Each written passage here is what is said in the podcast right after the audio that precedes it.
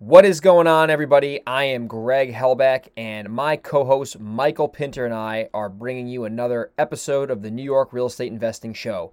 This show is all about how to be successful in New York State, one of the best places and one of the most difficult places to do business in. And each and every week, Michael and I are going to bring awesome content to everybody who wants to learn how to do this business successfully in New York. Between the both of us, we have done hundreds and hundreds and hundreds of deals. We've made millions of dollars and we've also made a ton of mistakes. So if you want to try your best to avoid those mistakes, definitely take a listen to this podcast. Every single week, we are going to provide actionable, tactical steps on how you can be successful investing in the Empire State of New York. Stay tuned and welcome to the show. So, today on the show, we're going to talk about what to do when a wholesale deal goes south. And I'm not talking about going to Florida. I'm talking about what do you do when a wholesale deal you think you're going to make 40 grand on gets squirrely for whatever reason might be. And there might be title issues, there might be buyers trying to snake you, you might have sellers trying to bail on you. We're going to cover this because this is something that people don't like to talk about because not that fun to talk about. So, Michael, um, let's just start with you. I got a great story I'm going to share with an out of state property, but let's just get into like your experience because you've been doing this primarily in Long Island. So, I mean, that's uh, that's a market where uh, you got to know what you're doing. You can't uh, you can't be a noob. Oh, you can be a noob, but it's uh, you, got to work with someone like you to start. Shameless. So, so, um, so a wholesale deal can go bad for a few reasons, right? It could be a title issue, which happens a lot Sometimes a deal is not salvageable if there's a title problem that you didn't count on. Sometimes it goes bad because the seller gets wind of the fact that you are wholesaling it and you may not have told him. You're going to talk about a story that just happened to you about that. And sometimes it can go bad uh, for for other reasons. Um, could be a tenant issue, right? It's very often you'll you'll buy a property and the seller will agree to provided vacant, and then they think the tenant's going to leave, and tenant doesn't leave. So there are all there are all kinds of things that can happen. And as a wholesaler, you are really stuck in the middle on a lot of these situations, and people don't really understand that. Like a lot of the gurus out there say this is a risk-free, easy schmeezy situation where you're going to get this up, lock a deal up, find a buyer for it, collect your your twenty thousand dollar checks, uh, you know, and uh, while you're sitting on a beach. But the truth is, a lot of things can go wrong once you have a property locked up, and even after you have both sides locked up. So I'm going to talk about some kind of title issues that can show up. Greg, you just had a situation which is very interesting where another wholesaler, sort of, or another investor, sort of tried yeah. to screw you, and the buyer found out about it, and you had to talk them off a ledge. And then we can talk about other situations uh, because these happen all the time. Um, so I have a situation right now going on, which is a very good uh, wholesale deal. It's a seventy thousand dollar deal.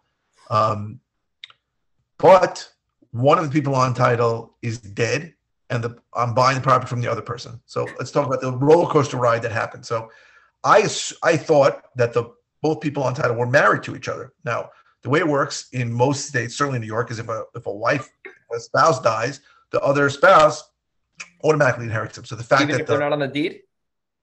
No, if I'm saying if they're both on the deed, right? Yeah. So we two people on the deed who I knew were married at some point, um, and one I know passed away. What I thought is they were married when she passed away, but then I found out they were divorced for 30 years before oh. she passed. So I immediately thought we're in big trouble because I know she has children from from some other from another uh, party, not just the the person who's the seller is selling it to me, and they might be heirs. And that, these are the kinds of things that get complicated. Not that is not that that situation is not salvageable. If there's seventy thousand dollars of spread on it, you sometimes can go to the heirs and offer them money and sometimes they'll take it, right? You know, there's a property, you're entitled to some money, but you know, would you take five thousand dollars and walk away? Sometimes they don't even know about the property. There are ways around it, but sometimes it's a deal killer, right? Because they look at the numbers and they're like, somebody's taking advantage of me, and I'm not going to sign off on it.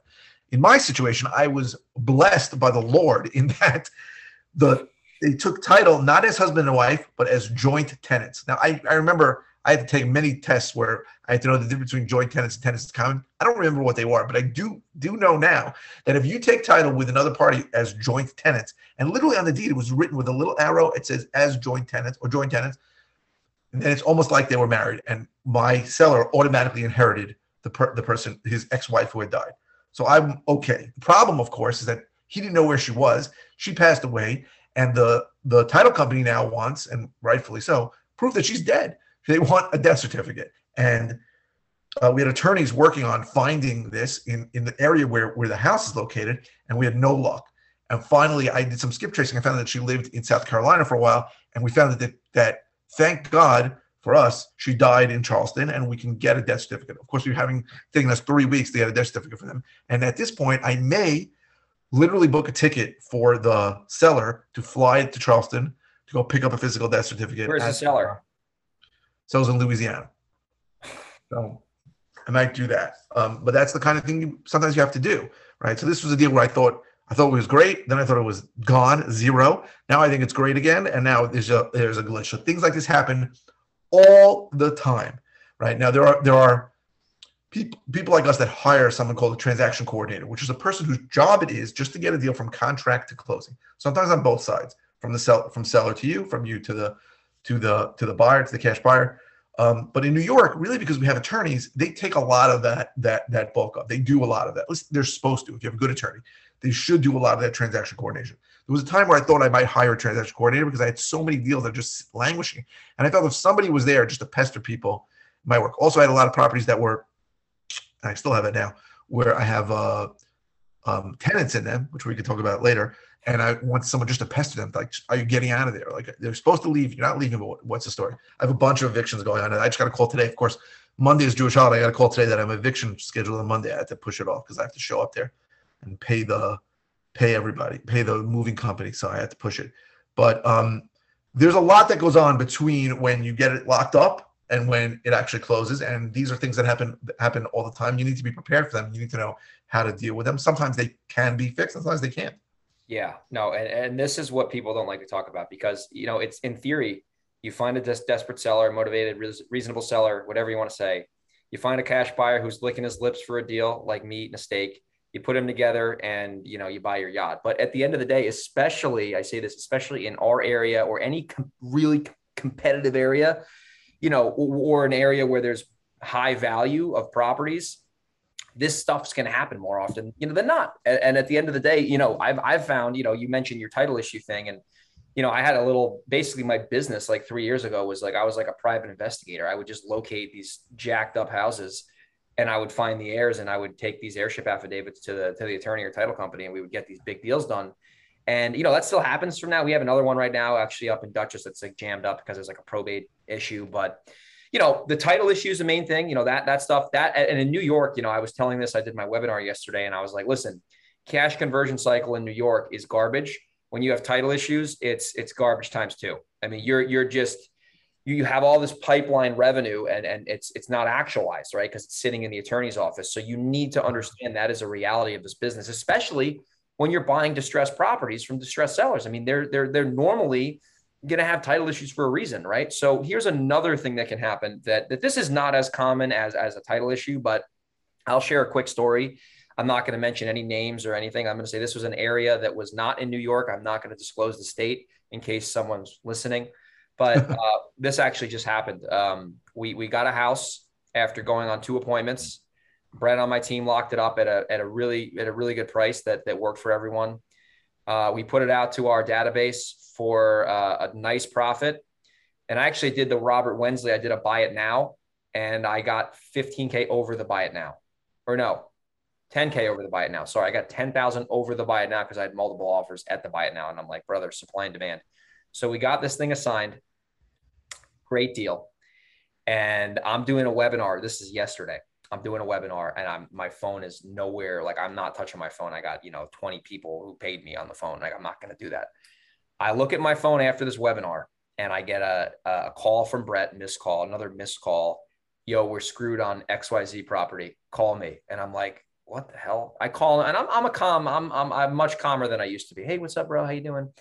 Dude, this dude investor is trying to send us. He sent the email to this. So, so what happened was this investor on my list will go unnamed took an email from uh, me and sent it to the seller and the email was my property advertised that was their property marked up a quite bit quite quite quite handsome profit and uh, there was some some some dan kennedy copywriting there that that that may have persuaded someone to to take action because i may have done that once or twice and the seller calls up Brett, goes bananas on him. Like, crazy on Brett, and Brett's just like because he just deals with the acquisitions. What is the give, give an example what the seller was saying to Brett? Seller goes, "Oh my gosh, some some other buyer who I was talking to sent me this email, and it looks like there's meat on the bone. You guys are, you know, bunch of you know crooks and this, this that." And I'm like, you know, and I'm I'm still calm. I'm not yelling. I'm not raising my voice. There's no. I I used to do that, and it does serves no purpose.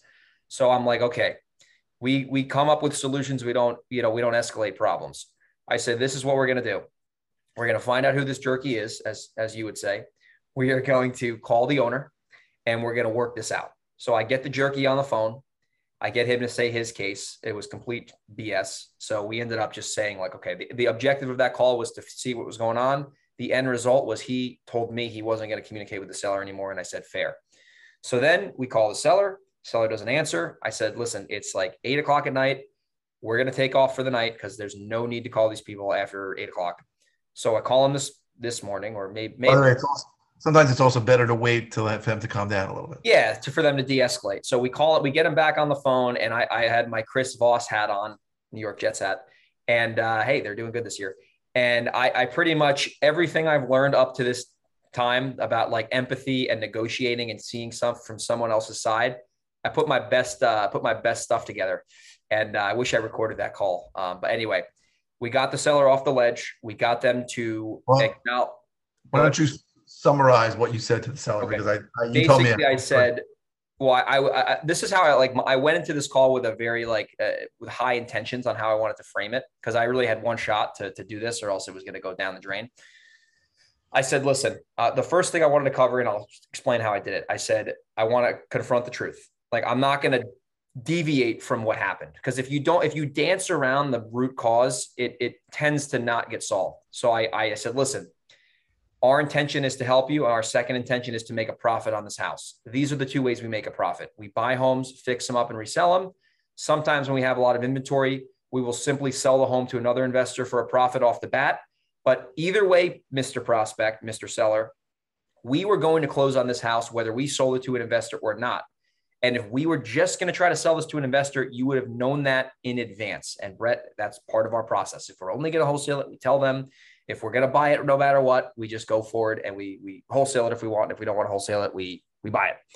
So I told them the truth, and I said, "Listen, you know we're getting a good price. You agreed to the price, and you know we're making a profit. Is that correct?" And he agreed to me.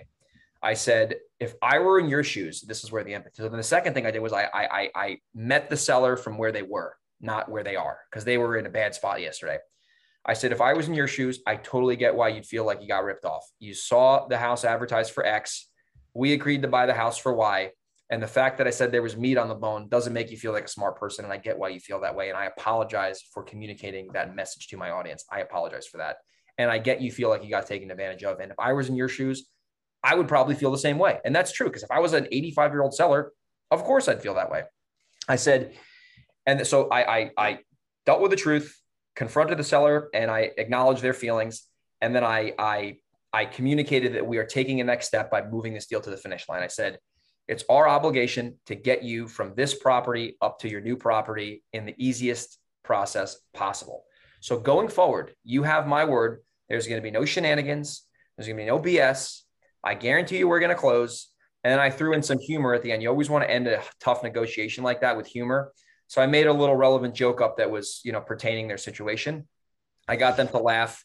Brett ended up going back to the property, meeting them in the flesh again to make sure we calmed everything down. They appreciated the visit, and now we're back on track. But here's the big takeaway if you want to if you want to implement this. This will happen to you. Okay, I have another story I can tell you about this actually happening in New York, and actually I want to tell that story, so remind me. Um, but you need to deal with these kind of problems like a rational, calm human being. I wouldn't advise acting like Michael when a squatter's involved in this. I would not advise that. Right? We've done shows on that. He's an expert. I, would, I really, I would not advise. I would not advise it either. I I, I really want to hire your services soon. But anyway, um, you got to handle this. What? One of our mutual friends who was on the webinar asked me if I if, if I can come help him with a squatter situation. Oh yeah. Oh gosh. Tell me offline who that was. I'd love to hear that. But so you got to deal with this like a calm, normal person. And I'll be very blunt with the audience right now. If this was me two years ago, I would have been screaming. I would have been yelling. I would have been threatening. I would have been, you know, my ego would have taken front seat my emotions would have gotten the best of me, and I would have probably made this deal go bye bye by being an ego driven lunatic loaded with testosterone in my house by myself, you know, with no one around me screaming. I do not know. I don't know. I no longer participate in that behavior, Michael. So that's good news. So you got to handle this like a normal, calm, rational person because if you start speaking up to people, they're going to match you right? The the buy the the, the jerk's going to match you, the seller's going to match you, and the productive People outcome. People get defensive right away. Yeah, it's going to go right down the drain. So you never want to con- confront people and call them out. You want to acknowledge what they did and then ask them why they did that. Right? That's like a big way to communicate if you want to have productive productive results. So you have to act like a calm, rational person. You have to get the facts on the table and then discuss a solution. I just rambled there for 10 minutes. So what, what no, that was good. I think it's a great story, but you said there was another story in New York where something oh, similar. Oh yeah. Okay. Here's another one. This one, this one, same deal. So actually this is a better story actually. So this actually wasn't that long ago. This was like three months ago. So we got a property from an online channel and the owner was really motivated. And this is actually in Pleasant Valley. I can, I can say that. So it was up in Pleasant Valley, good area. And we looked at the deal and Brett was dealing with the seller and I was looking at the property and I was kind of like, dude, I don't know if I want to buy this thing. It's a little tight, but I think we could wholesale it and we probably make like, you know, 15, 20 grand and, and just assign it over to someone. So we just, we determined that we were not going to close on this property. So our only offer to the seller was we want to tie it up on an option, have the ability to market the property, find a buyer within five days or bail. So I set the expectations with Brett and he set the expectations with the seller we're going to only wholesale your house. If you want this price, we need our terms and we're going to see where this is in five days. And he acknowledged that. He was happy as a clam, signed the paperwork right away. No resistance. By the way, this seller was an attorney. Guy was an attorney, smart guy, not a dummy. So we put the property out to our big, massive list in New York. And there's another gentleman. I want to call him out, but I won't because I'm just, I got to stick to my word and saying I'm a calm, rational guy. Anyway, this jerky I just his name starts with a B. He gets wind of my email. Yeah, you, you might not know him, but um, he gets wind of my email because he was competing with me on the property. There was a, multiple investors fighting for this thing, and because we were really transparent with the seller, he liked that and he decided to go with our proposal. So this jerk sends the email right to the seller, similar to my story I just told. The seller calls. Uh, he actually called me, the seller, and he said, "Hey, I saw my property advertised for a profit." And uh, I said, yeah, that's exactly what I told you to do, that I was doing. He's like, yeah. were we clear about this? Yeah.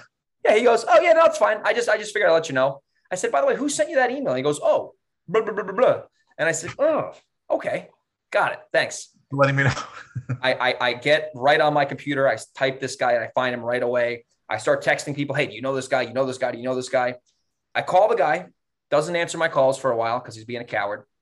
I said, um, said, listen, I'm not going to yell at you. I'm not going to scream at you. I just want to have a conversation about what happened with this property. And he was like, oh, I mean, uh, I was kind of talking to the seller and we like kind of had a deal. And then I guess he sold it to you. He was just giving me this like loosey goosey. I said, listen, I get it, man. It's a tough world out there. But listen, we have an agreement with the process with the seller. We're gonna we're gonna go forward on an agreement. And that's the bottom line. So I just I don't appreciate you reaching out to the seller. I wouldn't do that if you had it under contract. If you sent me an email, I would assume you had it under contract. Therefore, I'm going to back away. And if, if we were competing and you won and I lost, I'm cool with that. That's fine. But just don't do that again. I don't appreciate that. I wish you the best of luck. Uh, very cordial. I don't care if that guy likes me or not. If I saw him in person, I'd probably not say hi to him. I'd probably be like loser. But um, you know, that happens. You got to act like a normal, sane person. Or else By the way, no, I, I, think there's more. It's not just normal, sane person. You are acting like a professional, and yes. they are acting unprofessionally.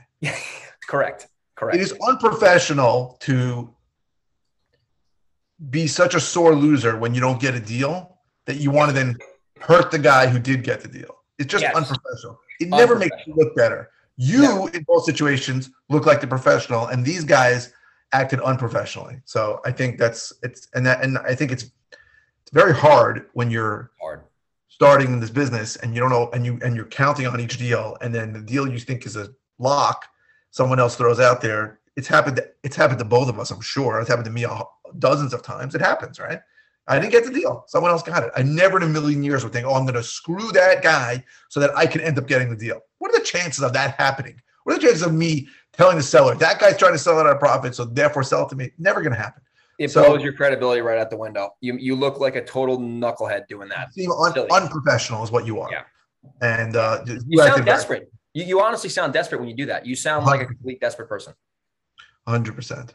And by the way, the, the guy in New York is probably 50 years old, and I am half his age. I could technically be his kid. And I, I, I mean, honestly, you know, he acted like a like a 22 year old, you know, in this scenario, and I was disappointed by him. I think we both know older people, although I am over 52, who are extremely unprofessional in anything they do. So that's the way that's the way it goes. It's what it is. So let me talk about another title issue that I'm actually going through right now. Um, so I have a deal, very good deal in a very good area. What area are we talking here? It is in East Meadow, New York. Very highly sought. Nassau County, baby. Nassau County, and uh, seller uh, actually came through one of my students. So it's joint venture deal with one of my students, and seller we agree on a price. I put it out to the list. I get tremendous amount of activity. I probably got 20 offers on it, and good for you. Settle on an offer. We're all ready to go. B- buyer still wants to close. And Then we find out that it's in probate in North Carolina. Oh, what's up with you in the um, Carolinas, man? I don't know. And um, the person who signed the contract with us was not the PR, the personal representative. Um, in New York, we call that an executor, an executrix, yeah. but it had never been probated, so there was no personal representative um, assigned by the pro by the surrogates court there. So that now we're two months later, we still don't have a, PR, a personal representative assigned. I think we're going to get the deal. I think it's going to happen, but it's like, you know, the buyer's upset. He wanted to close, but these are the kinds of things that that happen. You just have to, you got to suck it up. We had no idea what status the probate was in. Maybe we should have asked, but um, but we were told. We were, actually this, the the person who signed the contract told us that she was the personal representative. So I'm like, great, then I think she has every right to do it. But I think she's got some mental issues. So uh, we're talking to a sister. I think who's going to be who is going to be um, appointed the personal representative of the estate hopefully very soon, and then we can close on the deal. Like these are the kind of things that happen. There's no there's no way to avoid them. Hopefully the deal ends up closing, but sometimes a title issue can can kill the deal, right? In theory, in theory, if someone, if another person was appointed the personal representative who didn't want to sell the property to us, the contract we have is completely invalid. invalid. Yeah, so, it's normal. It happens. It's part of the game, you know. And, and the thing with title issues that I've realized is that, you know, at least in New York, they can get kind of complicated because there's heirs and stuff. So you have to deal with title issues one step at a time. So anytime I'm working on a title issue with an attorney, I'm like, listen, what's the next step we got to take? Because obviously there might be four or five steps. What is the next step? Is it a telephone call to the court? Is it a telephone call to a sibling? Is it, uh, you know, you, there's always one step you got to take. And then when you take that step and you achieve that step, you take the next step. And with your case, it's frustrating because especially when you have a big fat deal on the line and, and you got a $70,000 payday at the end of the rainbow, you know, you're future pacing that, oh, what can I do with that money? I can put it back into marketing. I can buy my yacht, whatever. And like, you're like, oh my gosh, if this goes away. So here's a takeaway for everyone. Deposit, deposit of my yacht is only good for another two months. I got to get an extension, an affidavit, addendum. So here's the, here's how you got to look at this business too. Uh, and this, I learned this from Todd Toback, who's a great trainer out there. He says, if you don't want to be desperate, you have to always get leads, right? If you have a consistent stream of leads and opportunities coming in, listen, you're going to want to close the deals you have. You're not just going to like neglect stuff when there's any obstacles or resistance. But if you have enough leads coming into your business where you have a predictable pipeline, you're going to have a, a better stomach for this kind of stuff. So the big rub I see with people, at least new people, is that they they really struggle to get leads, whether that's a time thing or a money thing and every opportunity they get, they're hugging it like it's a. They're married. They get married to a property. Yeah, they get married. Literally, they get married to a property. I remember. I remember when I started. I was I've married. there, man. But the point is, and when I was there, even this was like ten years ago, I said I have to get to a point in my business where if a deal doesn't close, that there's another deal behind it, right? Yes. That's part of what you want to get to. And I remember when I had private lenders also, and I had a private lender call me and said, like, I'm getting divorced, I need my money back. I get have a heart attack. You got to get you got to get yourself to a point where you have enough private lenders that if one of them leaves or two of them leaves, you're still okay. And it's the same thing with deals in your pipeline. You have to get to a point, and it's it's not going to happen right away. But you got to get to a point where where you can't be married to a deal. Where if a deal dies because of something out of your control, if a deal dies because something in your control, then you really got to evaluate why you how you screwed up. Yeah. But if a deal dies because of a title issue that's out of your control, you can't be crying. You can't be. Uh, you have to have enough deals in your pipeline that you can live with that. You got to move on. You got to move on. You got to move on. You got to be willing to take. And that's it's interesting you say that because it's ironic because we had a property in Connecticut. This was earlier in the week. SEO lead smoking hot. Like I looked. S- would you say STO? SEO. Google Oh. SEO. The thing comes in, guys asking a hundred grand below the as is value. And I'm like, whoa. And Brett's hmm. like, dude, we got to get this thing. I'm like, oh, it's in Bridgeport, not in the hood. I'm like, it's like no squatters. I'm like, oh my gosh, we're going to rip this thing. We're going to make so much money. Oh my goodness. So we go through the sales process and we're like, this is our price. The guy committed to selling verbally.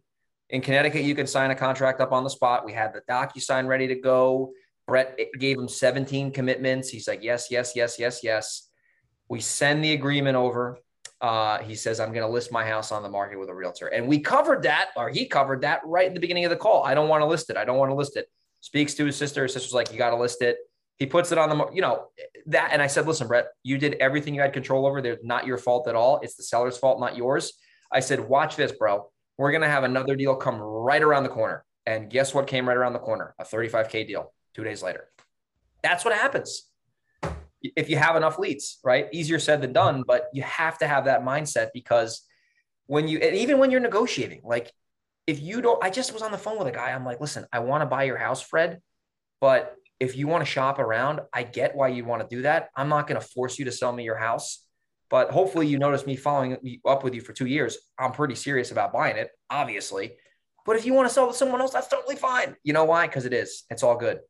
And that's why. And that's why. That's why you probably have the best shot of buying that because every other person he's talking to is going to be like, "What are you going to sign? What are you going to sign? Sell me your house. What get? Sell me your house. Sell me your house." You know, hitting him over the head, and and that's just such a negative experience. But the person, we you know, when we talk about that in sales training, we talk about it a few times. But when you have the um, confidence to tell a seller, if this is not right for you, then I don't want to do business with you. Um, it's very different than what they're hearing from a lot of other people. And from when they hear it from other people, oh, I'm gonna, I'm gonna sell you got to sell me right away.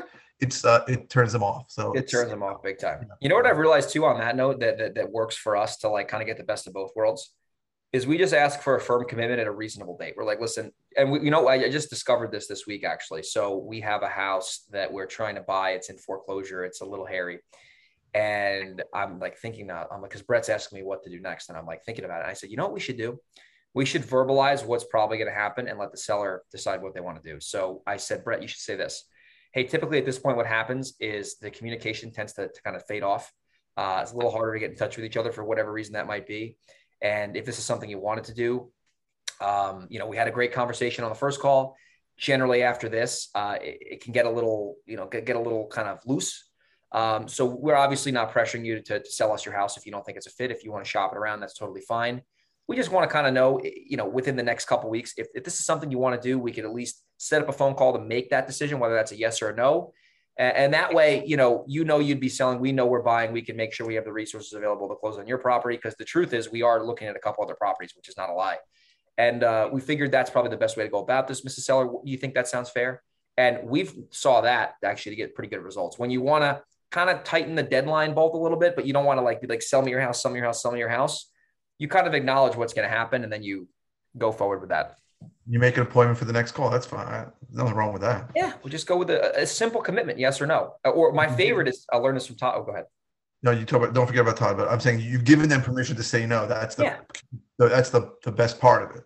Right. It's huge. It, it, the answer is no. It's okay. No is okay. Yes is okay. I don't want a maybe, but I want what yes or no. Yeah, no is fine. A, a no is because if we're gonna get a no in three months, I'd rather get a no now, right? Versus waiting down following up what with you. Say, what were you saying you got from Todd? So the biggest thing I've learned from Todd, and I really speak highly of him. If he's listening, Todd, you're the man.